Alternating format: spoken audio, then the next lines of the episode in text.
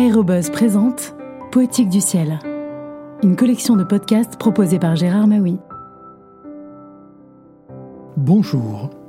Dans Une trace dans le ciel, Bertrand Picard nous fait revivre, entre autres, le départ depuis la Suisse, le 28 janvier 1998, du ballon Breitling Orbiter 2, avec lequel il tente pour la deuxième fois un tour du monde sans escale. Une trace dans le ciel de Bertrand Picard a été publié aux éditions Favre en 2005. Le ciel était maintenant parfaitement clair et les reflets argentés de notre ballon avaient viré au gris dans l'ombre que les montagnes projetaient sur la vallée. J'ai empoigné l'échelle à deux mains et grimpé chaque marche avec un mélange de détermination et de fatalisme. Après un dernier geste de la main, debout sur la capsule en priant secrètement pour que tout ceci se termine bien, j'ai enfin pu prendre place à l'intérieur.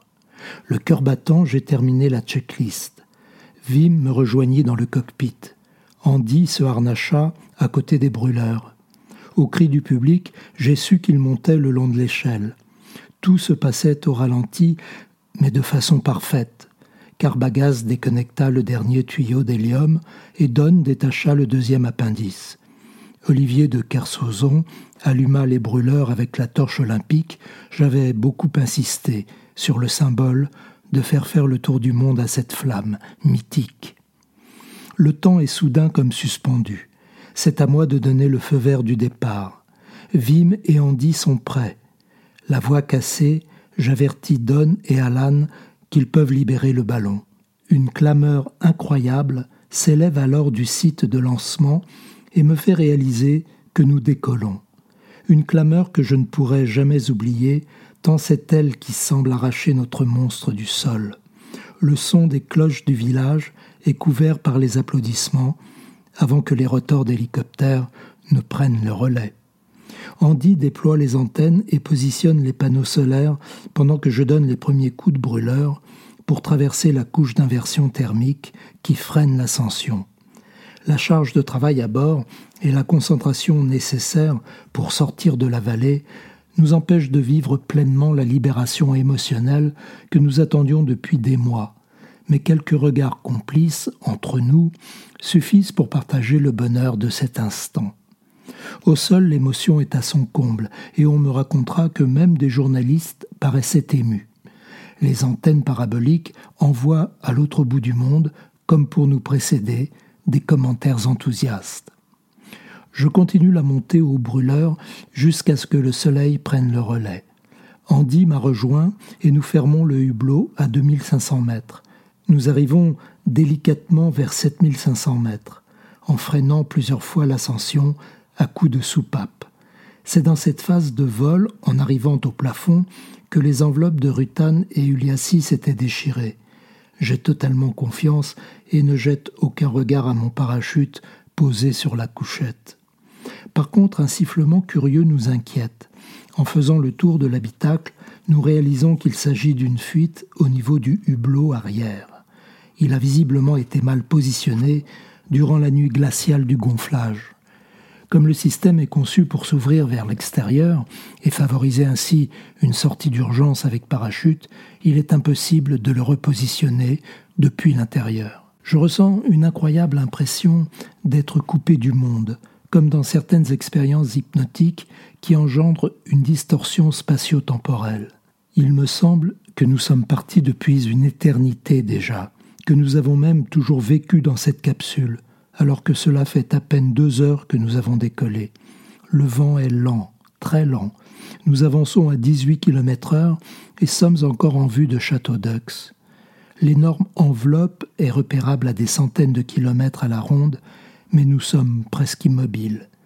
Andy et moi essayons de colmater la fuite avec du mastic et des sacs en plastique, mais sans succès. Pour pouvoir ôter les masques à oxygène, nous sommes redescendus entre 5000 et 6000 mètres et atteignons Megève après dix heures de vol.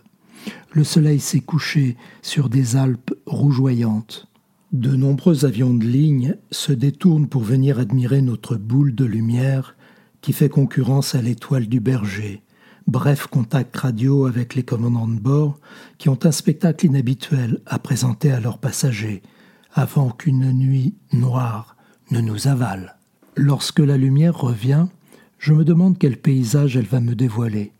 Nous quittons à peine les Alpes-Maritimes pour nous mettre à longer la Côte d'Azur que nous visiterons toute la matinée à 3000 mètres d'altitude. Étrange impression que de se traîner à dix nœuds pour une excursion panoramique des sites balnéaires. Le vent est toujours aussi lent et adopte une composante qui nous pousse vers la Corse. Nos moyens de communication fonctionnent très bien. Le téléphone satellite nous permet de donner les premières interviews en direct et nous arrivons même à transmettre des images filmées à un avion venu nous rejoindre près de Saint-Tropez. Nous sommes en contact permanent avec les contrôleurs aériens dont nous coupons plusieurs zones d'approche. Et en arrivant vers la Corse, la radio crépite encore une fois. Ballon Breitling pour les rascals jaunes. Nous venons vous dire bonjour, serons sur objectif dans deux minutes. Et 120 secondes plus tard, dans un rugissement de réacteurs, deux crusadaires de l'armée française débouchent en patrouille de la brume du soir.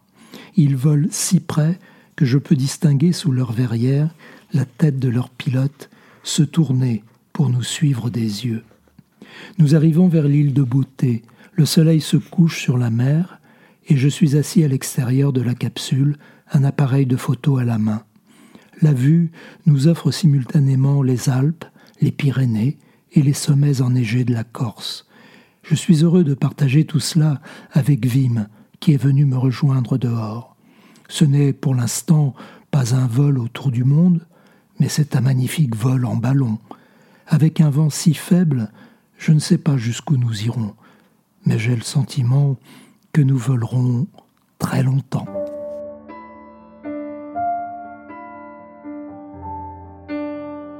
À bientôt pour de prochaines lectures.